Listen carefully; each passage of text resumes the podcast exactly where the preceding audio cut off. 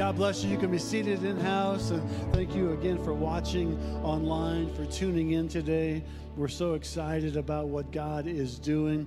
We're excited about this sermon series, and we're going to come before you in the next week or so and ask you for just a pledge to help us with those kids that we sponsor in Haiti, the feeding program here in Hickory, and the things we're doing. I think we're going to do about 140,000 meals this year from Hickory to Haiti, and we're going to need your help for next year. We want to do 250,000 meals, and so we have lofty goals right in the middle of COVID. Amen? God's in charge. Praise God. I told Janie, I don't know what stress is. We're redoing a building downtown. I got to raise some money in the middle of a COVID crisis in August when everybody's at the beach. So, praise God. You pray for me. Amen. God is so good. We have such a great church. We have, in my opinion, the greatest church in America. We have the greatest people in America. We just have lovely people who go out of their way to be supportive and to watch the kingdom of God grow. So we're praying for you through this crisis situation, and know this, that this too shall pass. God is on the throne, and he is not nervous. Amen. He is on your side. He's a good, good God, so praise the Lord.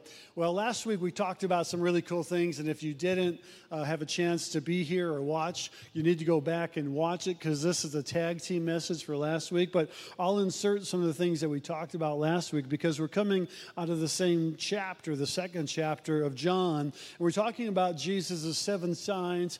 They vary a little bit. Some people will say, well, these are the 7 signs. They'll be talking about miracles, or these are the 7 signs. I'm talking about true signs, but the word sign, simia, means 3 different things. It means miracles, first of all, and then it means authentication, so authenticating something, and then it also means the authorization, to authorize. You have been authorized as an agent of the Lord Jesus Christ to see signs and wonders. Mark, the 16th chapter, said signs and wonders should follow them that believe. Amen? So you're an agent for the Lord, and God's going to create signs. Now, listen, too many people in Christ's fellowship, too many people that follow God, they chase after signs. You were not ever meant to chase after signs.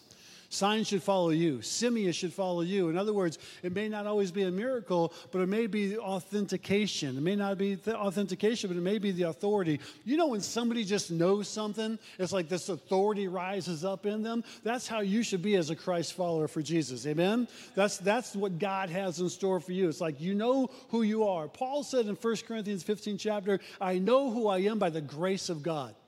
And if you know who you are, then you have that authority to work on God's behalf, right? So we're going to talk about this second part, and it's a 7-part series. But again, go back and watch if you need to. We'll talk about the second part today. John, the 2nd chapter, starting with verse number 13. The Passover of the Jews was at hand, and Jesus went up to Jerusalem. In the temple, he found those who were selling oxen and sheep and pigeons, and the money changers were sitting there.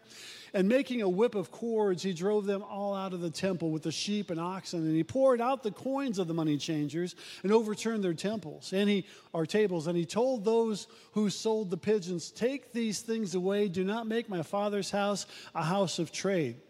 His disciples remembered that it was written, by the way, in Psalm 69 and 9, zeal for your house will consume me. So the Jews said to him, what sign do you show us for doing these things? Again, what sign? Jesus answered them, destroy this temple, and in 3 days I will raise it back up. The Jews then said, it has taken 46 years to build this temple, and you will raise it up in 3 days? But he was speaking about the temple of his body. When therefore he was raised up from the dead, his disciples remembered that he had said this, and they believed the scripture and the word that Jesus had spoken. Father, we ask that you just open our hearts. Thank you, Lord, for all that you have for us. In Jesus' name we pray. Amen. All right, so what a cool story. And I don't want to mislead you. I don't want to deflate you. This is not about Jesus getting mad. This is like, you know, some people are like, man, I can get mad because Jesus got mad. He went over, he flipped over tables, and he kicked the dog, and he got rid of all the livestock, and he got mad at people. He did get mad. And even Paul said, be angry but sin not. But this is not about Jesus getting mad. This is about kind of the story within the story. There's a story here, and if we're not careful, we quickly read about how Jesus, and for some reason, John includes this early in his order of recollection. This is not necessarily the chronological order. This happens a little bit more near the end of Jesus' ministry, which is more accepting because the temple watchers wouldn't have necessarily allowed Jesus just to come in and start turning things over at the start of his ministry. But because John records it in the second chapter, or Matthew, Mark, and Luke all record it near the end of their stories, of their gospels, which is probably more when it happened, Jesus is a known figure. He's been preaching, he's been teaching for 3 years, or the better part of 3 years, and he's got some credit. They want to kill him, but they don't know how. He knows he's going to be crucified. And there's a timetable there. And as we learned last week, when he does the miracle, turning water into wine, it starts this ministry. So John goes right into it. So it's a little bit of order, but he's telling a story. And sometimes when we get excited telling a story, we kind of jump to the end a little bit, right? It's like, this happened. And when Janie and I tell a story, it'll be, well, wait a second. She'll say, like, no, it happened this way. Yeah, you're right. But I want to get to the end. I like to just get to the end. I've been trying to run, and the reason I don't love to run, but I run. The reason I don't like to run because I want to be done running. I want to talk about the run. I don't like the run. Are anybody with me? Like, you know, our son Andrew. I don't know if he enjoys running, but he'll go out and run. 15 miles, 17 miles. 13 miles, did a half marathon today. Our friend Jason in the back, he goes out and runs 8, 10, 12, 13 miles. These guys are runners. I'm not a runner. I'm a plodder. I plod. Drew said, did you run today? I did. How far? I got my mile in. What was your time? I'm not talking about it. It's like, I at least I ran, okay? And I know that's not even a good warm-up for runners, all right? But I like to be done. I want to sit there, and Janie can attest to this. I sweat profuse. I just sweat. I think about sweating, and it just starts dripping off me. And so anyways, John wants to get to this part of the story. He's like, and by the way, the second sign that he's talking about, the first sign was turning water into wine. The second sign, he goes in and he turns over the money changers, and he turns over the money tables, and he gets rid of the livestock. Well, there's a story within the story. When I was in high school back in the late 70s, the movie Rocky came out. Anybody remember the movie Rocky? And everybody in their mind, their hands are up in the air, and they're dancing, and they're running steps. And in high school, we all went out and bought ourselves some gray sweatpants. We got ourselves a sweatshirt, maybe even put a towel around our neck, bateau. And we'd go out, we'd do one-hand push-ups, in the gym. We were doing one-hand push-ups. And then we'd go find some stadium steps to run. We'd run those steps at the top. We'd dance around. We were all Rockies. But there was a story inside the story of Rocky and any other great movie or novel or book, including the Word of God. There's a story here inside the story of Jesus turning over the tables and chasing out the money changers and removing the livestock. Just like in Rocky's story, it's a story of an underdog, a boxer who really wasn't any good. And he's at the end of his career, although his career had never really started. He's at the end, and he gets a he gets a trainer who doesn't believe in him, and he's mean, and he's growly, and he's ornery. And the trainer's got a friend or a niece named Adrian, or a daughter, and Rocky and Adrian they start a relationship, and Rocky actually loses the fight, but he comes out the winner. And sometimes you might lose the battle, but you're going to win the war. That's the way it is in the kingdom of God. And Jesus here comes in, and it's so much more than him just turning over tables. There's some takeaways here that you have to know. You have to understand, because if you can get the takeaways, you'll understand that this is part of the gospel message. And the first one is that Jesus operates in a high level of passion.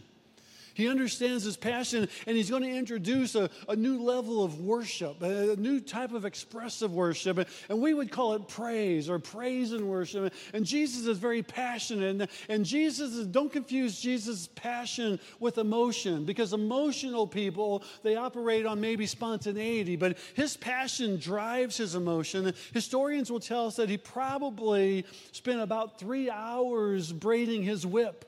Like just taking time, understanding that, man, I'm going to go in there and I'm going to turn things around. And last week we talked about our first point being knowing the person of Jesus more than the power of Jesus. We all chase the power of Jesus when he wants us to chase the person. And the way you chase the person of Jesus is with the passion of Jesus. When you're passionate for something, when you're ready to do something, when you're willing to do it, you're willing then to pay the price. You're going to talk about it. You're going to engulf yourself in it. You're going to make it part of you. And Jesus said that in Matthew 21, 13, the same scripture reference that you've made my Father's house a den of thieves when it should be a house of prayer. And he's quoting out of Isaiah. The second most quoted book by Jesus is Isaiah. And he's quoting that Isaiah and he's saying, wait, this is a house of prayer, because prayer gets you that power. But praise gets you that power as well. And when we understand that we seek Jesus, the person, rather than Jesus, the power, we have a passion that comes out of us. We have a passion that builds up inside of us. And all of a sudden, it becomes easy to praise. We sing a song around here that we praise before our breakthrough. Why? Because that's scriptural. Judges, the 16th chapter and the 20th verse, they were getting ready to have a war. And it's a bad war, okay? And so they're getting ready to put an army together, and they call for all the left-handed warriors, and the story's long, I won't get into that, but these guys are skilled marksmen, and they don't have any right arms. They're good at what they do, and they're the best. Like they're Navy SEALs of the army. And the king says, who should we send first? And God says, send the praise team first. Don't send the warriors. Why? Because there's power in our praise. There's power in our worship. There's power in the fact that we can throw our hands up and we can love a God who loves us so much he sent his only begotten son to die for us. He walks into the temple and he gets rid of the sheep. He gets rid of the oxen. He gets rid of the pigeons. He gets rid of the money changers because they were skimming off the top. They would buy a sheep for $2. They would sell it for $5. They would buy a pigeon for 50 cents. They would sell it for $2. And they would go on. And some of the sheep weren't good. They were deformed. And so they would take them to the altar to be worshipped. But God wants pure, undefiled worship today.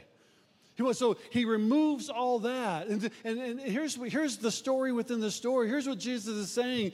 You can't pay somebody to worship for you. You can't pay the praise team to get your groove on. Well, I'm going to put my praise on today. You got to come with your praise on. If you come with your praise on, then we'll have church. You come ready to praise, God will show up. See, we want that perfect song, don't we?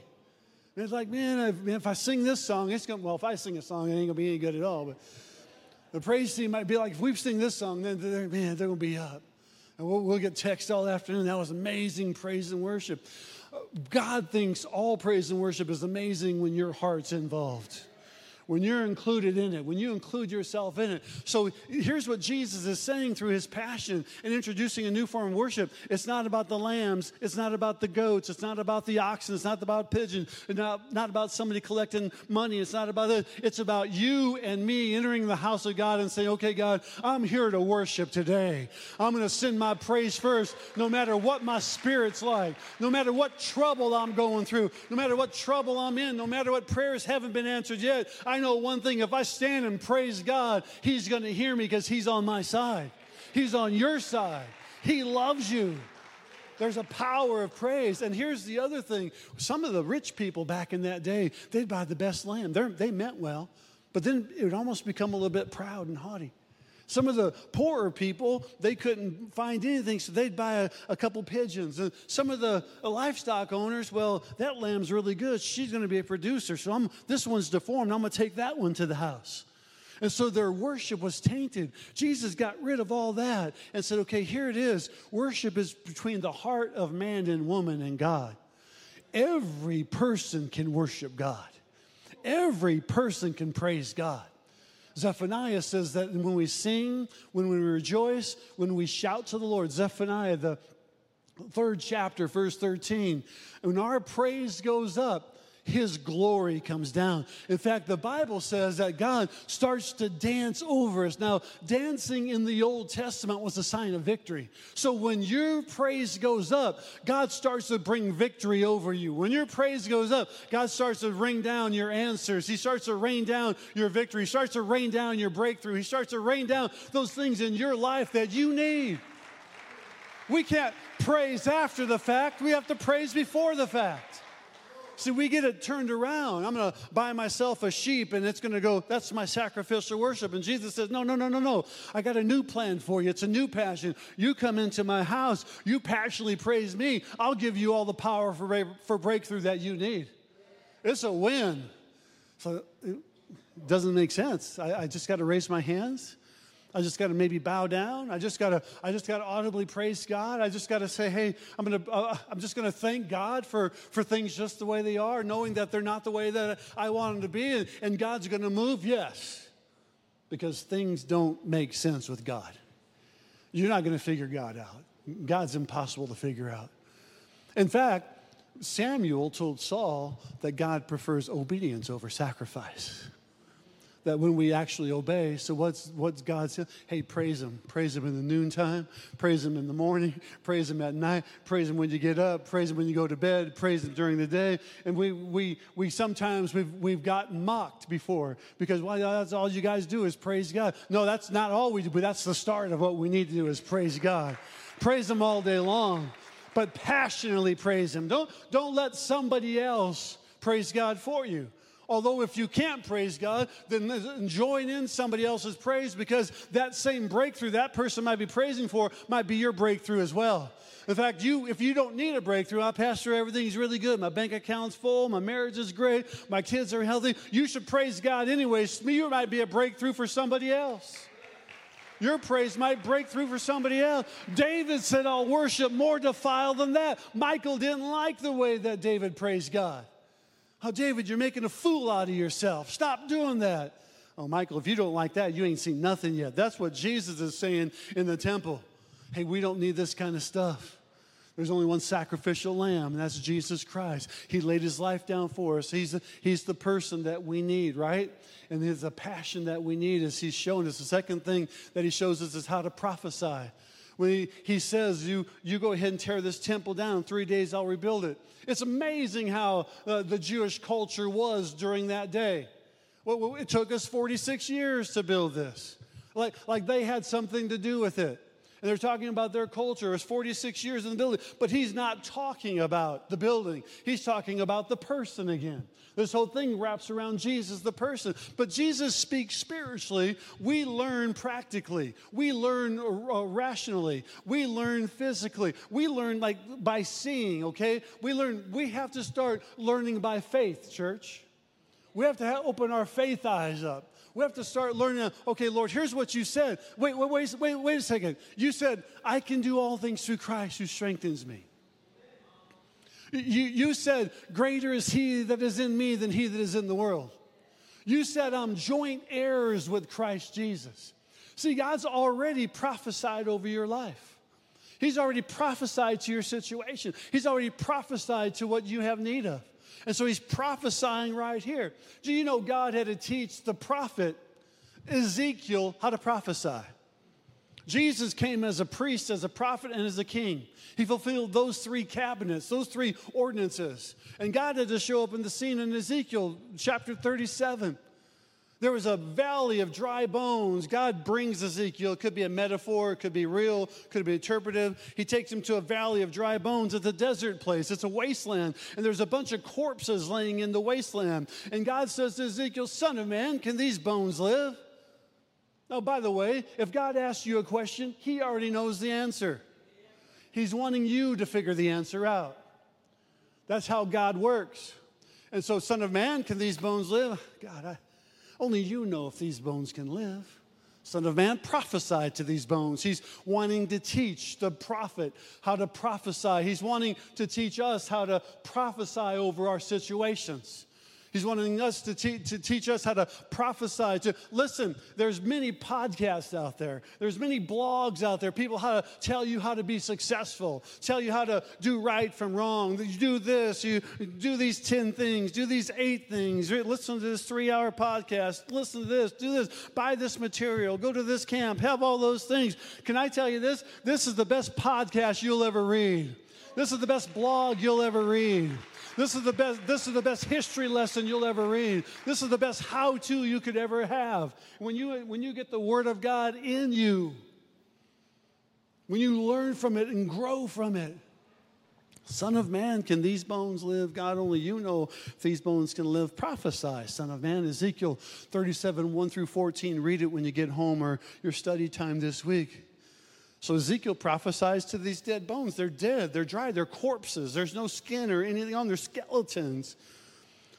He starts to prophesy, bones, you need life. And all of a sudden, when he starts to prophesy, the ligaments start to take place. Muscles start to take place. Organs start to develop inside. And I can imagine that Ezekiel this is like a Steven Spielberg movie, right? I mean, this is so you want science fiction right here, just read the Word of God. You want a miracle story, just read the Word of God. You want a love story, just read the Word of God. Whatever you want, adventure, just read the Word of God. And he starts to speak, and I can only imagine Ezekiel not having been there, but looking at what he said, he's probably now growing in his faith because he's speaking and things are happening. When you call those things that aren't as though they are, God will make things happen. You have to prophesy to your situation. We serve Jesus, the great high prophet. And all of a sudden, these bones come on and skin, and all of a sudden, they stand to attention. And God says, now that you've prophesied and they're standing, I will breathe on them. Now hear me. Whenever you prophesy over your situation. You see, the second point last week was change comes from the inside. Do you remember? Change comes from the inside. Whenever you prophesy to your situation, God breathes on it. My kingdom come, my will be done on earth as it is in heaven, right? So when you prophesy God's will, what is God's will? God's will is that you have a job. God's will is that you support your family. God's will is that your kids are saved. God's will is that you be in good health as your soul's profit. God's will is that you have peace in your heart and your mind. God's will is that you don't have anxiety. God's will is that you don't get sick. You know what God's will is. Amen. So when you prophesy God's will, you do your part, God will do his part. When you prophesy, then God breathes. Jesus does the same thing. Jesus tells his disciples, ask anything in my name, I'm going to do it for you. But then in John, the either 14th or 17th, 14th chapter, he breathes on them. He breathes that spirit of life in them. Is that when they became born again? Did they come born again after the fact? We don't know. God knows. It doesn't matter. We know that his disciples started to live. But when you prophesy to that situation, like Ezekiel did, when you start to prophesy, when you start to understand, I have this power, I have this authority that God Almighty, creator of heaven and earth, has given me to prophesy to that situation. And at first, it's a little awkward. I'm not going to lie to you. When I first started to prophesy to my situation, I was young. I was a new follower of Christ. I knew Bible stories. I knew and feared God. I came into a relationship with Jesus, and I heard how you could speak to those things. And I'm like, oh, I don't.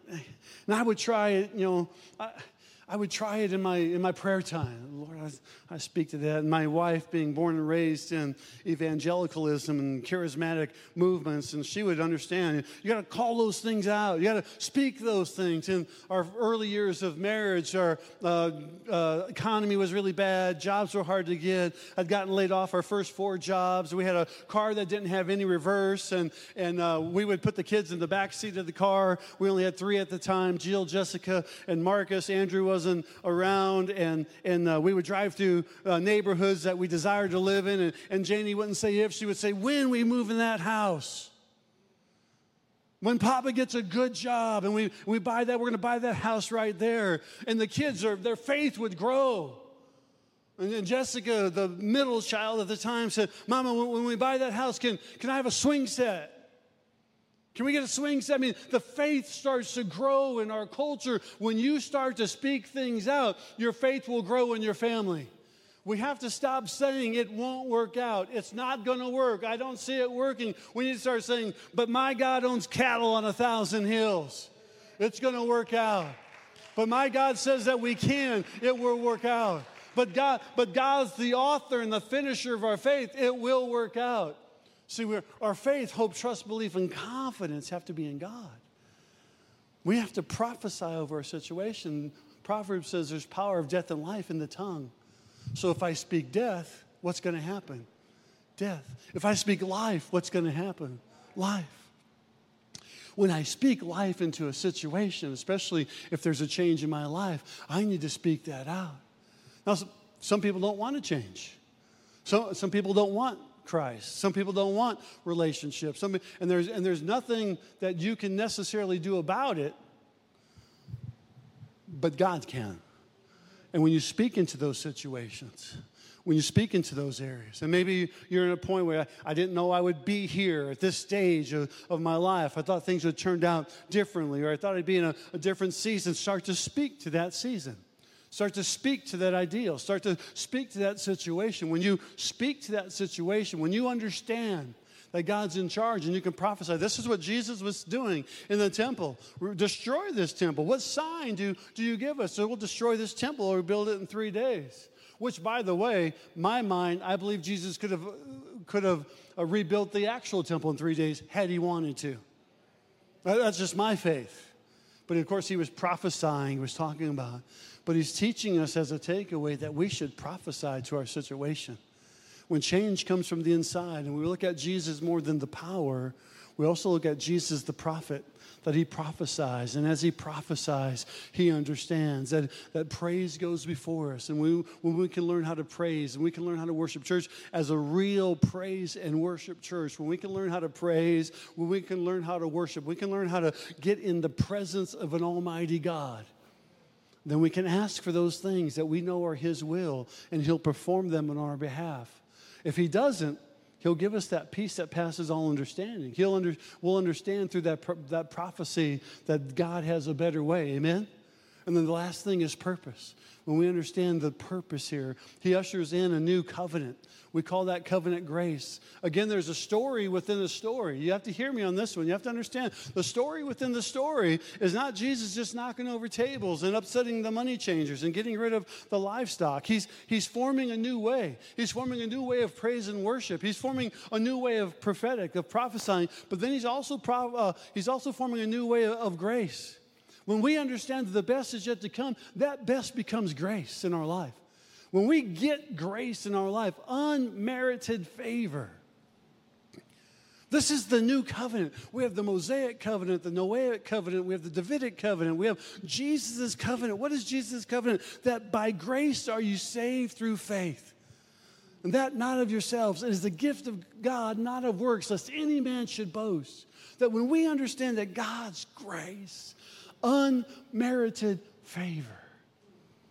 We have a saying in our house, favor ain't fair. But man, we love favor, amen? We love favor, but grace is available for all people.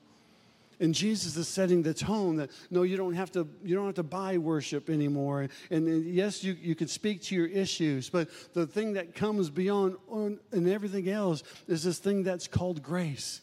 This beautiful, wonderful, life-saving grace. And he's sharing that at that time because he knows just in a few days he's going to die on a cross. And again, John takes it a little bit out of order according to the other synoptic gospels. He brings it in such a way that it's not we read it by chapter because we're used to reading books, but the story here is Jesus' big sign is that there's going to be a better sacrifice, one sacrifice once and for all. that when we understand that sacrifice, we understand that debt's been paid, that I understand now that debt's been paid for me. But the story is this. We look at people, and if we're not careful, because we become a little churchy, we start to judge people. We start to look at people differently. We start to forget what it was like before we had a relationship with Christ. And then we don't give the same patience to people who are still learning their footing on how to grow in Christ. Well, you know, it was in this church, it was years ago, a lady came in and she got saved. She gave her heart to the Lord. And she maybe didn't dress churchy. And an older lady in the church came up to Janie and she said, I'm going to tell that young lady there how to dress. She's inappropriate. And Janie said, no, you ain't.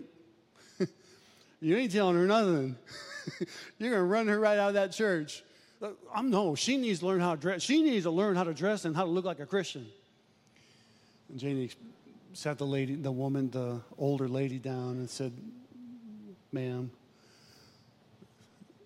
salvation starts on the inside and works its way out. And if you try to change her now, she'll only be changing for you. She won't be changing for God. But if we allow the Holy Spirit to change her from the inside out, then that's part of what grace is. See, the story within the story is that everybody's got a story. And everybody comes from a different angle. Everybody comes from a different place. And your story may look different. And back in the day when I got saved, it was a bunch of do's and don'ts. You can't wear those kind of jeans, and certainly can't wear those kind of shorts. And you certainly better have at least sleeves on your shirt. And I don't know how salvation could have lasted in North Carolina where half the men don't wear shirts in the middle of winter even. The first thing you got to do when your car breaks down, take your shirt off. I don't know how that helps your car. I have no idea. I just know the first thing men do is shirts off.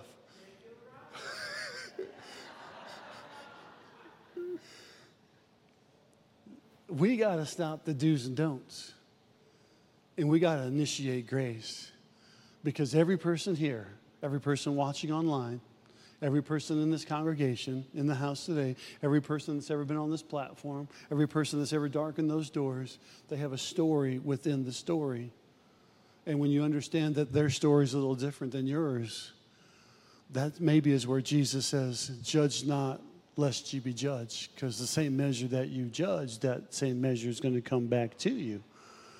And unless we've walked in that person's shoes, which is impossible for many of us because we haven't been born where they were born. We haven't been raised where they were raised. We haven't endured some of what they've endured. And we come across just like the Jews, the Sanhedrin, the Romans. We come across as the scribes, the Pharisees, and the Sadducees. And we come across very legalistic if we're not careful, because all of a sudden you have to line up with my measure. Well, yeah, but Pastor, the Bible says this. Can I tell you this? The Bible says in the book of Numbers and Leviticus that if your son disobeys you, you take him out back and stone him to death. Now, how many of us would be alive today? Are you with me? If we center on grace, if we center on God's love, and this is what Jesus is saying. This is the new thing he's worshiping in. It's not just Jesus getting mad and turning over the tables, chasing out the money changers. He was right in doing that, but it goes way beyond that. It's about Jesus saying, wait a second, I'm going to show you a different kind of praise and worship. Wait a second, I'm going to introduce you to a different kind of love. Wait a second, you can prophesy now.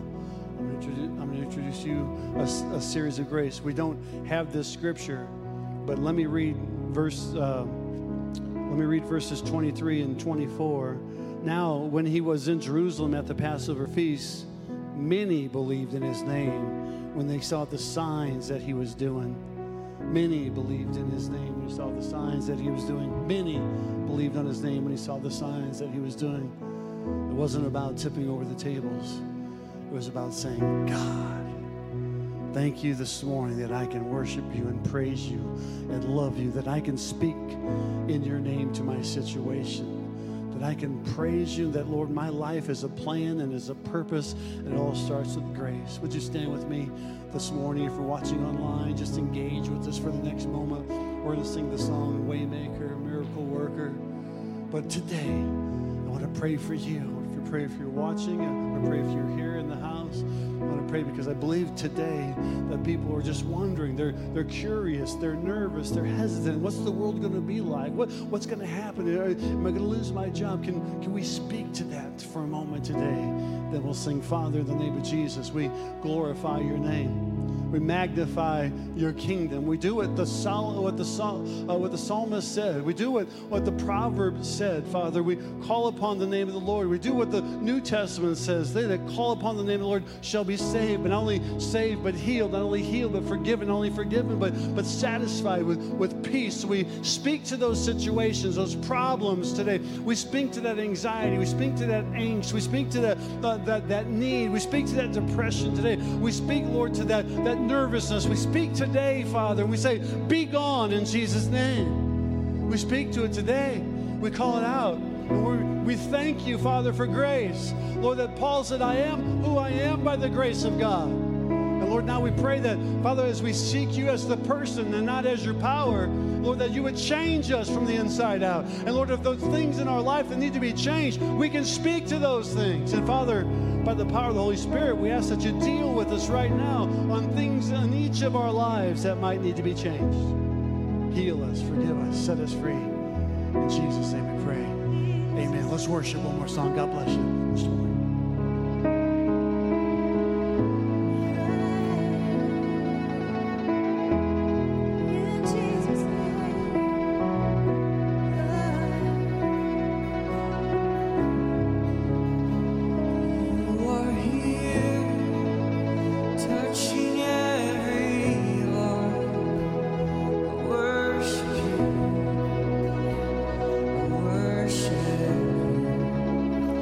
You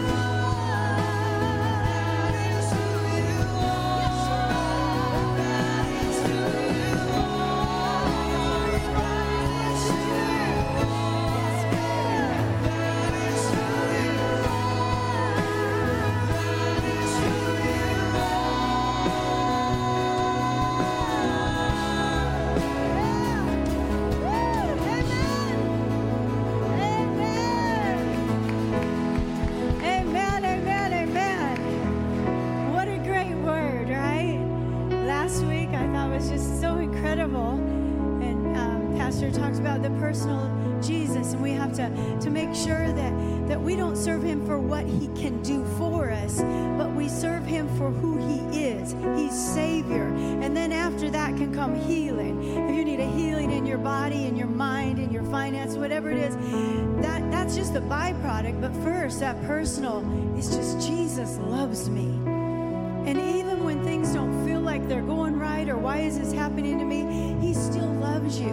And then that was last week. So go back and watch it if you missed last week. It was just so amazing. But this week I loved all of it, but I loved the prophecy part because that's just what I do. I mean, y'all know that. It's just I'm huge on declaring. Walking in victory, and I love that dancing is declaring victory and dancing over our situation. And this week I was just kind of reminded of just another little miracle, like a testimony that I had when Andrew was born. He was born with a cleft palate and the soft parts. They went in and did surgery, and then he had just a lot of breathing problems, and then they said that, you know, he had asthma, and so he'd have to be on this breathalyzer, this little thing I'd have to do, and over, and anytime a cold would come, he'd have to get out the machine, wake him up in the middle of the night, put it on. He'd miss so much school anytime he'd get a cold. And it was one night in the middle of the night, one of those 3 o'clock in the mornings, I put that on, and I would think, I can't even remember how old right there he was, but he was getting up there in grade school and that. I put that on him, and it was 3 a.m, and I was just like, you know what? I'm just so done with this. I have prayed, I have asked, and I know your answer is not always yes, but like Pastor said, if this is what you know is God's will, that he should be healed, then I'm just ready for him to be healed. And I got to that point in my prayer at 3 a.m., holding this little machine and helping him. And I just said, Lord, I'm done. I am done. And by your stripes, Drew is healed. I am putting this machine away. I just turned it off. And I just said, I'm done. Now, I'm not encouraging you to do that. That's your faith. My faith is different. Who knows? I'm not saying if that's your thing, you do it. I'm just telling you my story. My story was I began to prophesy to the asthma that was attacking my child and said, I am done. I am finished. He is not taking this anymore. By your stripes, your breath is going to go into these lungs. And I'm just done. I'm just so tired of it. It was wearing him out. It was making him jittery and hyper. And I said, this is not what God called him to be. Little did I know in 2nd and 3rd grade that he was going to be an amazing worship leader. He was going to write incredible songs, can play every instrument up here better than a lot of us. He's incredible. But God knew what his gift was. And the enemy comes to attack your gifts, and whatever your gift is, who knows what it is, but the enemy wants to come in and attack that gift. And what if I would have just kind of laid back and said, well, it is asthma, and it is what it is. He's got it. He'd be up here singing with his little machine. So, okay, I know that's funny, and if you have asthma, I'm sorry. But it's true. Sometimes you just got to get kind of angry or just kind of get serious at your situation and say, I am done. I am done. I'm finished with it. You cannot have a hold on my child. You gifted me with this child, and this child is a gift from you. And whatever gifts you have for him, he's going to use them for your glory. And let me just tell you, that was the last time ever, that Drew was ever on albuterol, ever on a breathing treatment, never had to get the whatever that squirty thing is. We never did that again, because I got serious and said, I'm done. We can't do this anymore. If your word says that you are the healer, then you're the healer. So heal him. And I prophesied. I said, he is healed in Jesus' name. And we've had so many miracles that I could share with you. Our children are walking miracles, our life, our church, our marriage, which, you know, y'all know next Sunday we celebrate 40 years of marriage. That's a miracle. It is a miracle. I think my husband is incredible. I am not. I make mistakes. I'm weak, but he He's just amazing, and I'm just so blessed. We're a walking miracle if you really knew the whole story of everything we went through.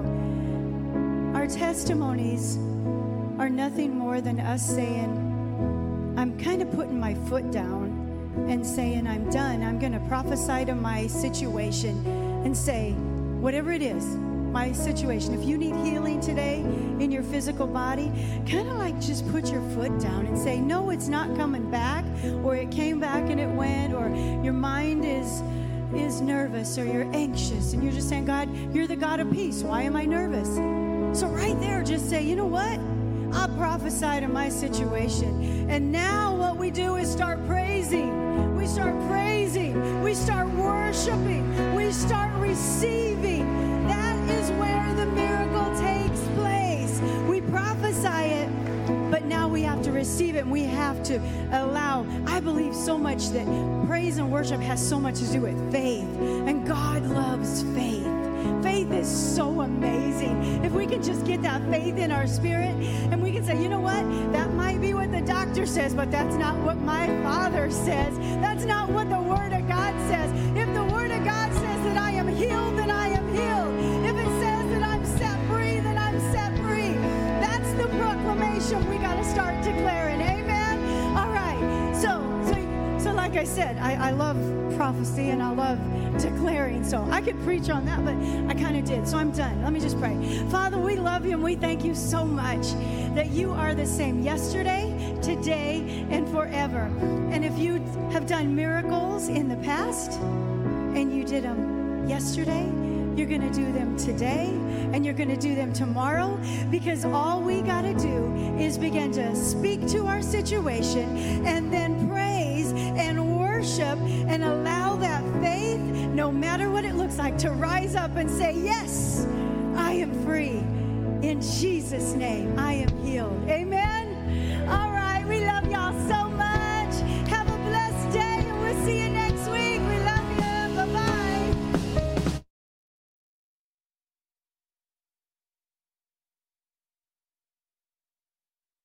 Bye-bye. Thank you for joining us for today's service. If God is impacting your life through this ministry, join us in reaching others by investing today.